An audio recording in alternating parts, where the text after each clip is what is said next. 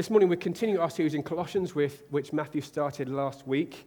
Um, in our Bibles, uh, the church Bibles, we're in uh, page uh, 1182, um, Colossians chapter 1, verse 15. Um, while, you, while you're going there, um, page uh, 1182, Colossians chapter 1, um, while you're finding that, I want to ask you three questions. These, these questions um, are from Glen Scrivener. Many of you will know Glen, who's been with us twice already this year, uh, an excellent speaker and communicator of the truth of God. Um, and on this passage, he asks these three questions. So, when you picture God, what do you think of? When you picture Jesus, what do you think of? And when God pictures you, what does he think of? These are the three questions that that Glen asked. And actually, throughout uh, this morning, I'll be drawing on some of his, um, his thinking his material on Colossians chapter 1. But what I'd like you to do is to think what is your gut reaction to these questions? Not the answer that you're supposed to give, not the, the Sunday school answer, the one you, that you know is, is right. What's your, what's your gut reaction to, to these questions? Because your answer to these questions may change over time, sometimes even change day to day. You may be here and asking some of these questions for the first time and exploring. When you picture God, what, what do you think of? Do you think of someone large and impersonal? Someone that you can't actually get near? Maybe you may think um, that God is an, an angry God.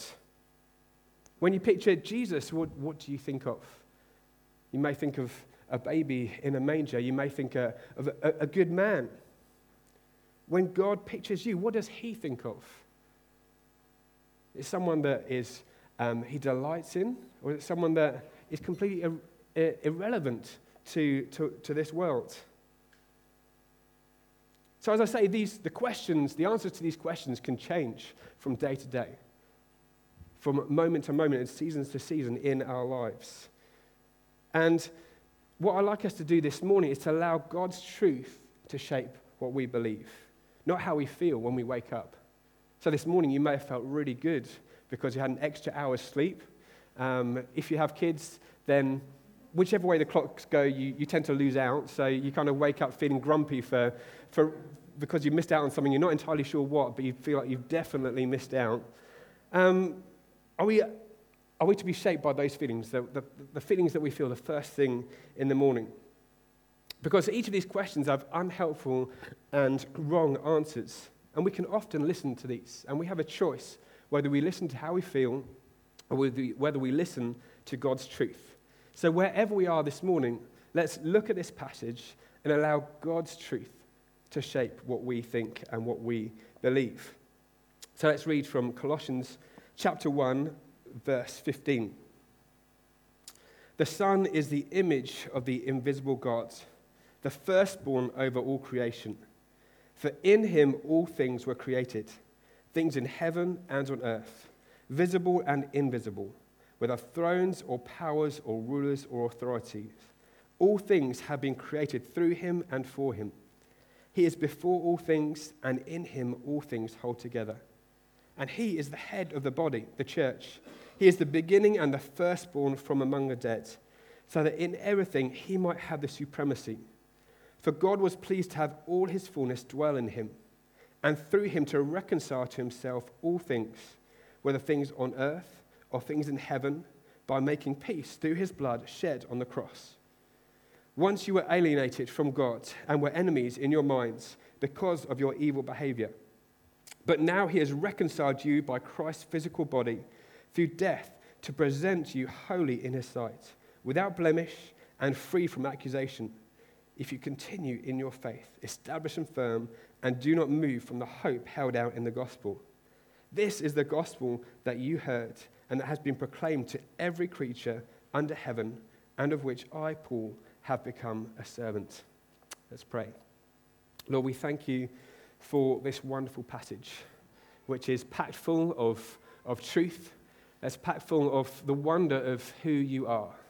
Lord, I pray that we would have eyes to see this morning. I pray that our hearts will be open and let your truth to shape how we think, how we feel, and how we act, and ultimately, Lord God, to bring you glory.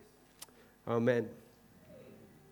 Amen. So, Paul's writing to the church in, in Colossae, and last week we looked at um, how we're to be praying big prayers. This week we're, we're looking at Christ over all. This is one of the most famous poems or hymns about Jesus. It's uh, famous throughout New Testament, throughout, throughout time. This is a passage that people go back to time and again, um, looking at uh, the wonder of who Jesus is. In here, we find vital truths because we've already seen our feelings can change from, from moment to moment and, and day to day. When life is going well, we can think, yes, God, God is good. I, I feel that today. When it's hard, we can be tempted to think God doesn't care or, or God doesn't see us. And when we're feeling low, we can think there's no way that God can love someone like me. These truths are important because it can appear at times that Jesus isn't supreme, he isn't reigning over all. Where we see pain, where we see suffering, where we see hurt, where we see chaos. Think of the, the situation in, in Spain at the moment. You think, how, how can Christ be supreme over all in the midst of, of this turbulent times? We can ask, is anyone in full control? Well, we need eyes to see the truth of the situation. And this passage helps us to do that. So let's look at the, the first question that, we, that Glen Scrivener posed. Um, when you picture God, what do you think of? When you picture God, what do you think of? If I were to ask you to draw a picture of God, I, I wonder what you would do. It's, uh, it's quite a tough Pictionary clue, isn't it, to, to draw the entirety of God. I guess if you, if you did have that Pictionary clue, you'd probably try and draw a, um, a big figure in, with a big beard, and, and you kind of have some, some sense, or maybe like a, a powerful arm. But it's quite difficult to draw a picture of God. We see that there are, are many different views of God, many different ideas. And so, why are there so many? Well, verse 15 tells us the Son is the image of the invisible God is the image of the invisible God. So it's hard to draw a picture of something or someone that is invisible. And we can come across in our daily lives many different pictures of God. Many people have, have different ideas. I remember I was studying uh, theology at, in, in Nottingham, and uh, not a Bible college, just the, the normal secular university. And on the course, there were Hindus, there were Buddhists, there were Christians with a whole range of different views. Um, there are also atheists, all with a different picture of God. See, I always thought it was interesting as an atheist studying theology. Like, why, why would you spend three years study, studying something that you, you didn't believe in? Um, which, is, which is interesting when you think of it like that. But I can understand why, because it is, it is fascinating to study. In fact, the author Terry Pratchett said, I think I'm probably an, an atheist but rather angry with God for not existing. you may come across people like that and think, yeah, I don't think God exists, but I'm really angry with him about that. Um, so, even if you do believe in, in the God of the Bible, you can have many different ideas. So, um, my wife Vicky, before she uh, became a Christian, she'd been brought up in and around church and kind of knew the God of the Bible, uh, but she thought that, that God was all about spoiling her fun. She thought that God was all about rules and regulations. In fact, her idea was to kind of um, live a fun life, and then later on, she was going to become a Christian and then um, do what you need to do at, at, that point. So, even if we, we do uh, uh, around church, can hear um, talks, we can look at the Bible, we can have a wrong picture and a wrong view of who God is. So, we have a problem because God is invisible and we are alienated from Him, as we read in our passage. So, how can we picture God? How do we know that our view of God is right? Well, verse 15 tells us the Son is the image of the invisible God. He's the image of the invisible God. So we look to Jesus. He tells us what we ought to picture when we think of God. At the beginning of creation, Adam was created to reflect God's image but he chose sin, and that defaced the image of God. And we live in that shadow. But Jesus is the true and better Adam, perfectly reflecting God's image. So, how do we know God? How do we know what He's like? Through Jesus. Jesus is the only way to God. We can't know God unless we come to Christ. And some people can find this, this too narrow. How can you say, with, with all these different pictures of, of who God is and what He's like, how can you say there's only one way to God? Isn't that too narrow? Isn't that exclusive? Isn't that arrogant, even? Well, this depends on how you view Jesus. It depends on how you view Jesus. So, this leads us to our second question. Uh, when you picture Jesus, what do you think of? When you picture Jesus, what do you think of? So, you may think of uh, a baby in a manger. You may think of Jesus being uh, meek and mild or a good teacher. You may think that because of what Jesus said about himself being God, you may think, actually, this guy is a madman. Well, Glen Scrivener says if we think that the way to God is narrow, it's actually only as narrow as Jesus is. So, how narrow is Jesus? He goes on to say this He is the eternal image of the invisible God, the creator and redeemer of the cosmos, in whom the fullness of God dwells. He is vast, he is beyond imagining. He fills the universe, and the fullness of God fills him. If your Jesus is not this big, then, oh, hang on a minute. There we go. If your Jesus is not this big, you've got the wrong Jesus. It's through Jesus alone because there's no room for anyone or anything else. He fills the universe and is filled by the fullness of God. He is the eternal Son of the Father, our Maker and our Savior. There's no room for anyone else. It's not about being narrow, it's just about naming the true Lord of this world. The true Lord of this world is not Buddha or Allah or Krishna, he's Jesus. The true Lord of this world is not money, sex, or power, he's Jesus. The true Lord of this world is not a big bang or a tiny particle or a long equation, he's Jesus. That's what Christ over all means. Jesus is our cosmic Lord and King the uncreated creator and redeemer of the whole cosmos. And so, friends, if we truly grasp this, it, it changes everything. When we see that Jesus takes our salvation completely in his own hands, knowing that he does it all. That's what the, the Bible calls faith. And means crossing over from death into life. So often we can have that picture of, of, of God being distant of God being maybe on the clouds, a, man with a big beard, high in terms of power, but low in terms of personality. But when we see Jesus, we see one who laughs, who cries, one who shouts, one who eats, one who drinks, one who loves, one who, who stoops, who suffers, who bleeds, and who dies. This is who God is. And we must remove from our minds that wrong picture that can get built up. We must remove from our minds the picture that can be bombarded at us from so many different sources and let the truth of God shape what we think. This is amazing truth. We're going to dig into uh, a, a, bit more of this picture of Jesus because it's so important that we let this shape our minds. So let's go work through these, these, um, this passage and see what it says of Jesus. There's about six, I reckon. Are you okay with, with six things about Jesus that help shape us? Yes, good, we're there. Okay, first one is he is supreme over creation. So, verse 15 and 16. The Son is the image of the invisible God, the firstborn over all creation. For in him all things were created, things in heaven and on earth, visible and invisible, whether thrones or powers or rulers or authorities. All things have been created through him and for him. That seems fairly complete, doesn't it?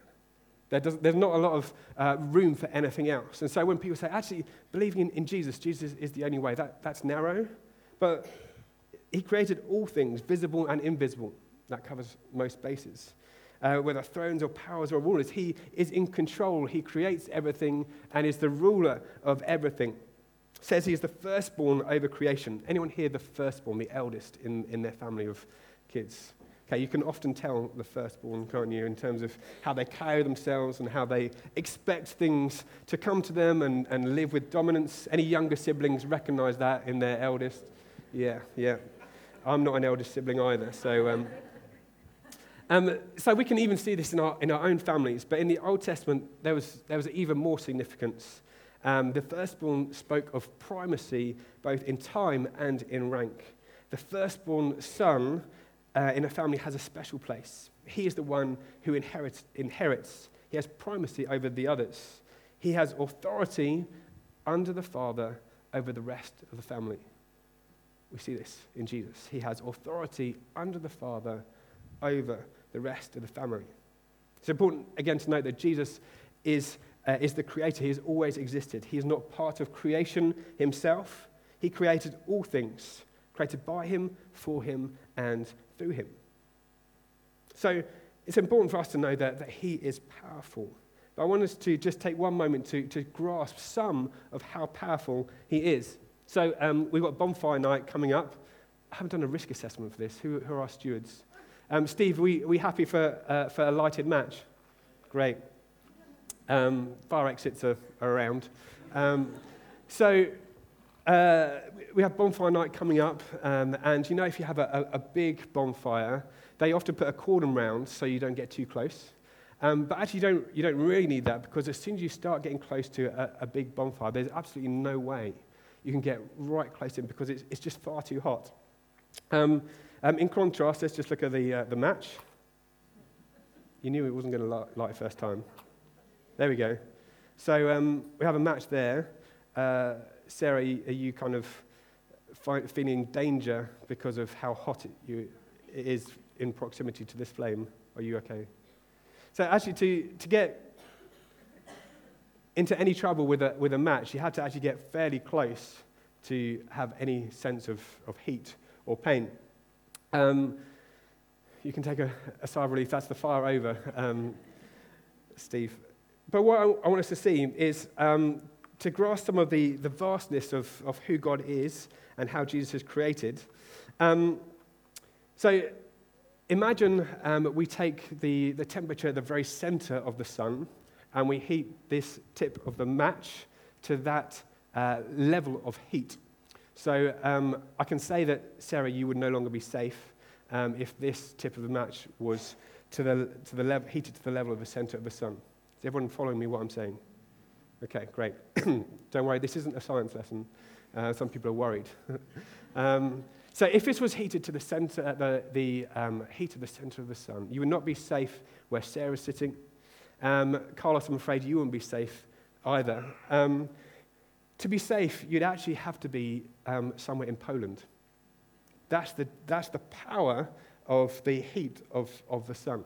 You have to be um, over a thousand miles away for you to be safe from that heat. Even just that tiny, small amount shows the incredible power of the sun, shows the incredible power of our God. That anyone who came within um, a thousand miles would have been instantly killed just from this tiny, small amount um, of, of this matter. So, that could be an interesting science experiment. You can, you can tell your friends, um, and I'm sure you'll become more popular as a, as a result. But this should bring a response of worship. This is just one small thing that helps us to see the, the vastness of creation and the vastness of God's power. Because often we know that God is powerful. We, we can say it, we can sing it. But it's often in times like that when we, we look at the, the power of creating the sun or the power in holding the whole universe together, it helps us to see that God is powerful. And it also um, brings a, a newness to the, to the truth. If God is our refuge and strength, He is the one who is alongside. If we are living in that truth, if we know the power of God. That brings a whole new dynamic, doesn't it? If God is our refuge and strength, and we know how powerful and vast and strong He is. So He formed with power, He also formed with purpose. Isaiah 43, verse 6 tells us Brings my, Bring my sons from afar, my daughters from the end of the earth. Everyone who is called by my name, whom I created for my glory, who I formed and made. We are created to bring him glory. Just as we can wonder at his power, as we can wonder at his beauty, as we can look to him, we are formed to bring him praise. Okay, so next we have he is supreme over all time. Verse 17, we saw that he is before all things, he's there in the beginning.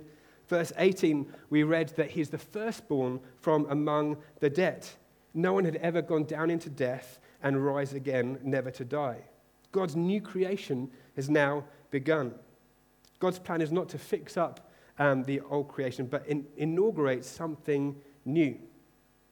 God is there at the beginning and He's there at the end.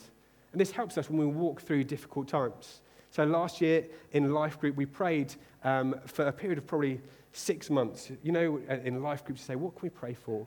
We were trying to get um, the right support for some of our kids at, at school, and it was a long process, both in terms of, of, of time and of finance and energy. And time after time, so what can we pray for? This is what we were consistently praying for. Um, and we were, we were, we were confident that, that God would, would come through and that the thing that we were praying for would, would happen. But um, after six months, um, it didn't. The outcome didn't happen. And we're like, God, we thought this was right. And so this was the time for us to press into this truth that Christ is over all from beginning to end. If he's in control at the beginning of time and he's in control at, at, at the end of time, then God is in control in the midst of a situation.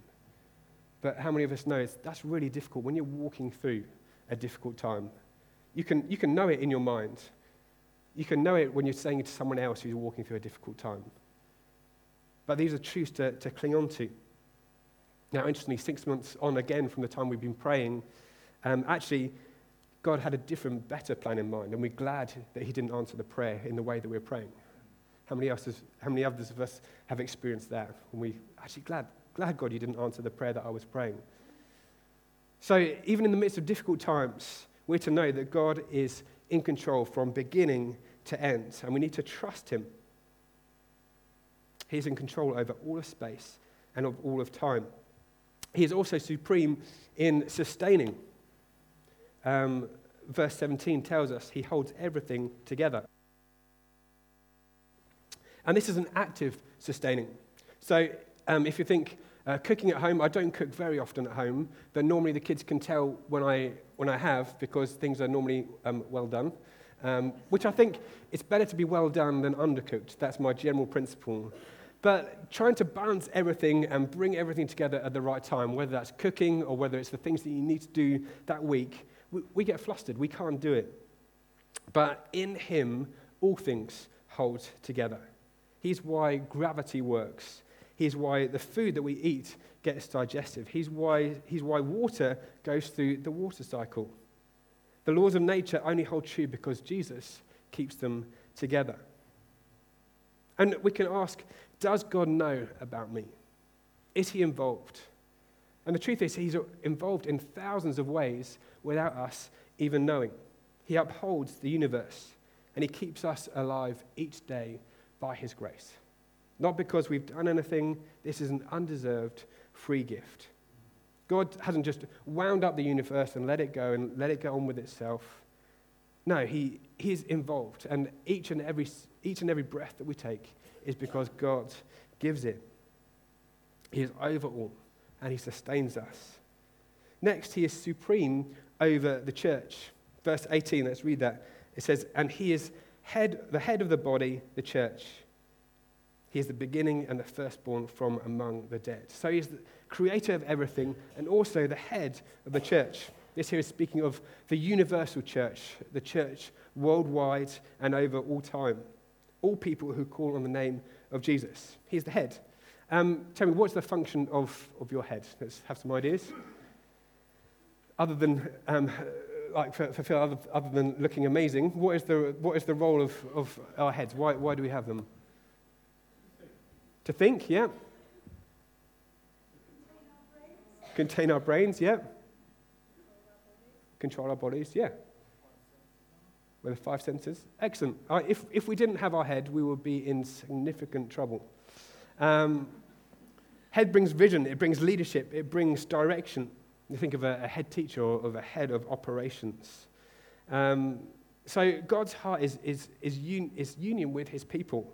And the image here is of that being closely related to us, like the head is to the body. The church is God's way of reaching this world and bringing in his rule and reign. Jesus is with us, he's leading us. Not only does Jesus make and guide galaxies, he makes and guides churches as well. We're to look to him as Christ over all. Uh, a couple more um, as we're looking at, at who Jesus is. He is supreme in the fullness of God. Verse 19 For God was pleased to have all his fullness dwell in him. So Jesus is fully God. He's not a, a demigod. Yes, he is submissive to the Father, but that is about role, not about status. He is, he is fully God. He is equal with God the Father, but has a different role. Over history, some haven't liked the idea of the all powerful God coming in weakness as a baby, and then dying in shame and humiliation on the cross. So they say that the deity came on Jesus at his baptism, and it, it left before his crucifixion. But the thing is, we don't get to choose those things. We don't get to choose what, what God is like. We may prefer that because we can't imagine a God who, who would suffer in that way, or a God who would um, humble himself in that way. But this is the true wonder of who God is that he would humble himself and come as a man, because that's the only way that we could, as human beings, get to know God. God in human form, fully man, fully God. And this is the way that he brings reconciliation. He's supreme in reconciliation. Verse 20, and through him to reconcile to himself all things, whether things on heaven or uh, whether things on earth or things in heaven, by making peace through his blood shed on the cross. So it's only Jesus, being fully God and fully man, that could bring reconciliation. And in his death, God and the human race were brought together. So, as we've seen the supremacy of God in, in creation over all time, in sustaining all things, imagine what it'd be like for, for those that you've created to rebel against you, to go their own way. What would you do? I think I might, I might be tempted to, well, you've made your bed, well, lie in it. You, you go and do your own thing. But this shows how, how very different Jesus is. He makes peace through his blood shed on the cross, in humility, in dying, in bleeding on the cross. So here's what this is um, Glen Scrivener again. He says, Here's what Jesus did as head of his people. He plunged down into death. He descended into everything that destroys and perverts, perverts create, his creation. He took all that stuff on himself and plunged into hell itself so that on the cross he could burst out through the other side into a new kind of resurrection life. He goes on to say, But here's the good news where our head has gone, we, the body, will follow.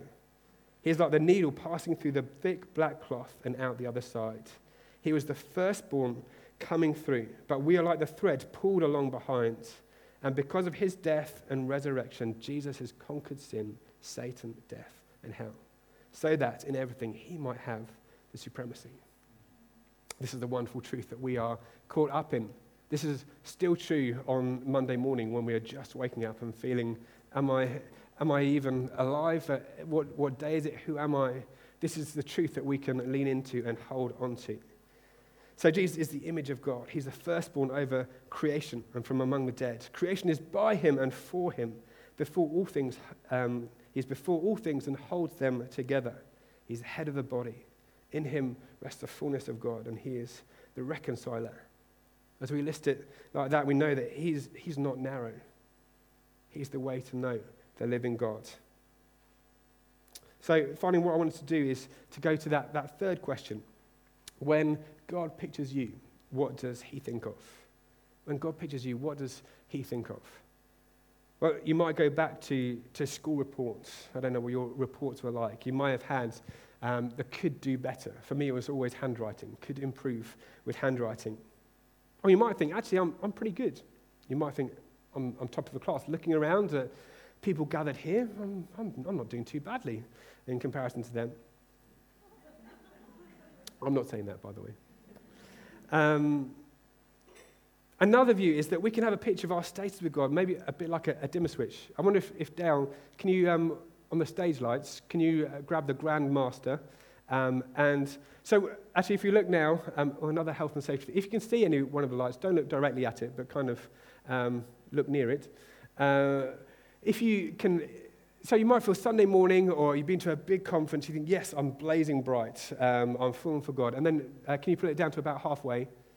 Um, and so the, is that dimming? Yeah. So you might think, okay, maybe middle of the week, things are getting a bit stressful, my light isn't as bright, and then put it all the way down. Um, and you think, it's hard. Um, the whole week has, has gone off the rails. I don't feel like I'm shining brightly for God at all.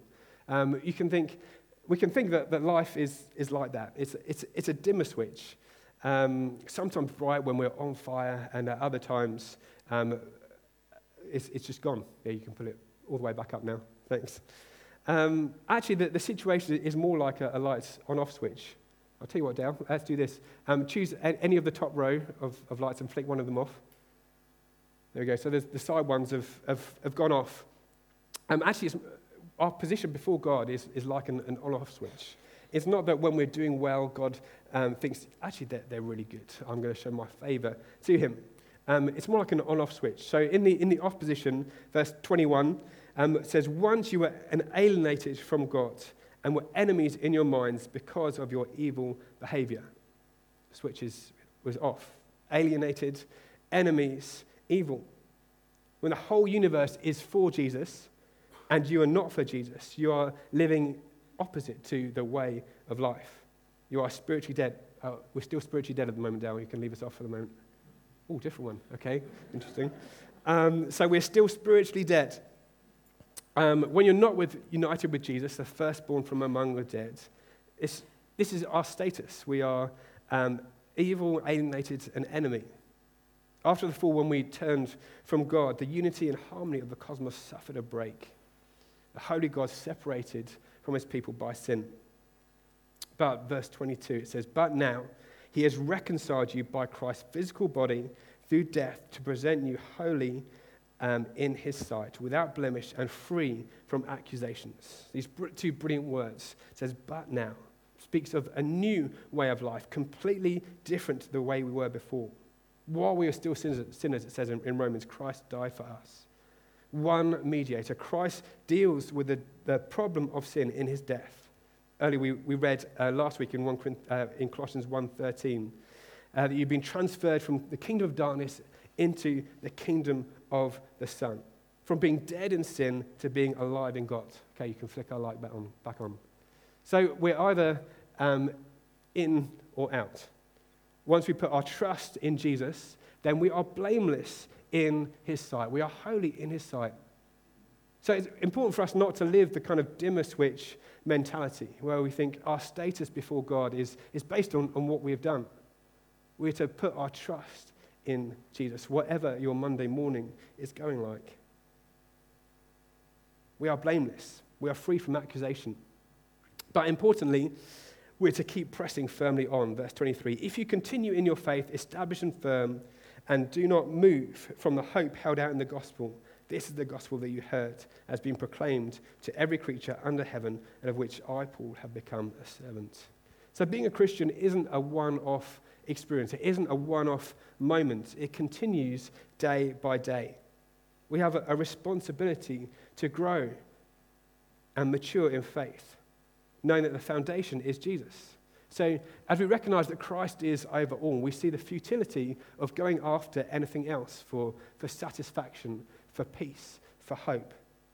And so we're to look at our lives and think we may sing to Jesus on a Sunday, but then through Monday to Saturday, we might be relying on, on science or ourselves or, or the opinion of someone else. We're to know that the gospel is true and it goes to every creature. This is the extent of his power. I don't know if you've been um, reading this during the week. Last, uh, last Sunday, we, we gave these out. If you haven't got a copy of this um, Colossians study, I encourage you to, to pick one up at the back afterwards. Uh, and this helps us. Um, there are five readings for, for the week to really dig into some of these truths uh, we are reading and discovering. So I encourage you to pick one up and, and go through it. Um, during the readings this week was uh, this statistic. It says by 2020, Christianity will have grown from 11.4 million Christians in East Asia, and that is uh, um, in 1970. Sorry, let me say that again. By 2020, Christianity will have grown from 11.4 million Christians in East Asia in 1970, which is 1.2% of the population at the time, to 171.1 million, or 10.5% of the, the population. So 1970, 1.2% of the population were Christians. By 2020, um, 10.5% of the populations of East Asia will be Christian.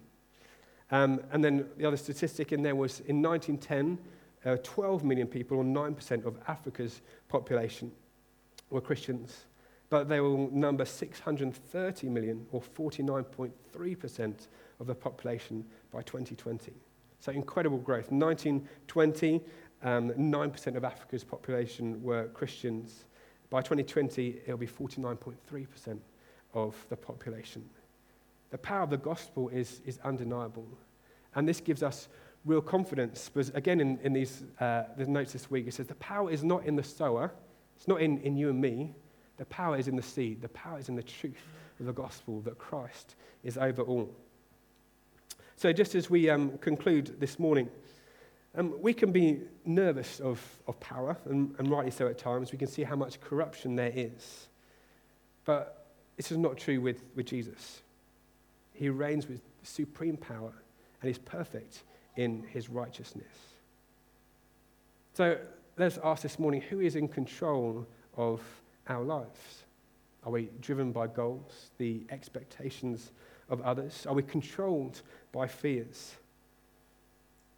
This morning we're to know that Christ is over all. This is Christ's world. We're made by Christ, sustained by Christ, inherited by Christ, reconciled by Christ. We are proclaiming Christ in everything. The question is is our vision of Jesus this big? One of the very practical things that we can do to apply this is this coming week, as, as Paul mentioned. On Friday, we have an opportunity to, to pray and to fast, whether that's be fasting from food or, or TV or whatever it, that might be. It's an opportunity to say, Yes, I believe that Christ is over all, and I'm living this out. This is my way of, of trusting in Him as we come in, in prayer. The, the reason that we can come in confidence in prayer is because we know that God is over all and that He can move in power. So we've got that opportunity on, on, Friday. And then next Sunday night, we have an opportunity to, to come and see what God would do. It's been exciting to see what, what God's doing amongst us as a church in, in terms of healing, in terms of His power and presence amongst us. Next Sunday night, um, our Ashley Road site is an opportunity to come and say, God, we're here. When you come and speak, when you come and move, an opportunity to surrender to Christ over all. So I really encourage you to be there 7 o'clock next week. And to, in fact, to, to be praying about what God might be saying. Maybe take some time on that Friday. God, what do you want to say to us as a church? Where do you want us to be going? Where do you want us to be focusing our attention? So this week, let us live with confidence and boldness with Jesus as our creator. Let us live in submission, knowing that Jesus is our sustainer. He is in full control. Let's live at peace with God in the wonder that Jesus is the one who reconciles and has brought us into relationship with Him for worship.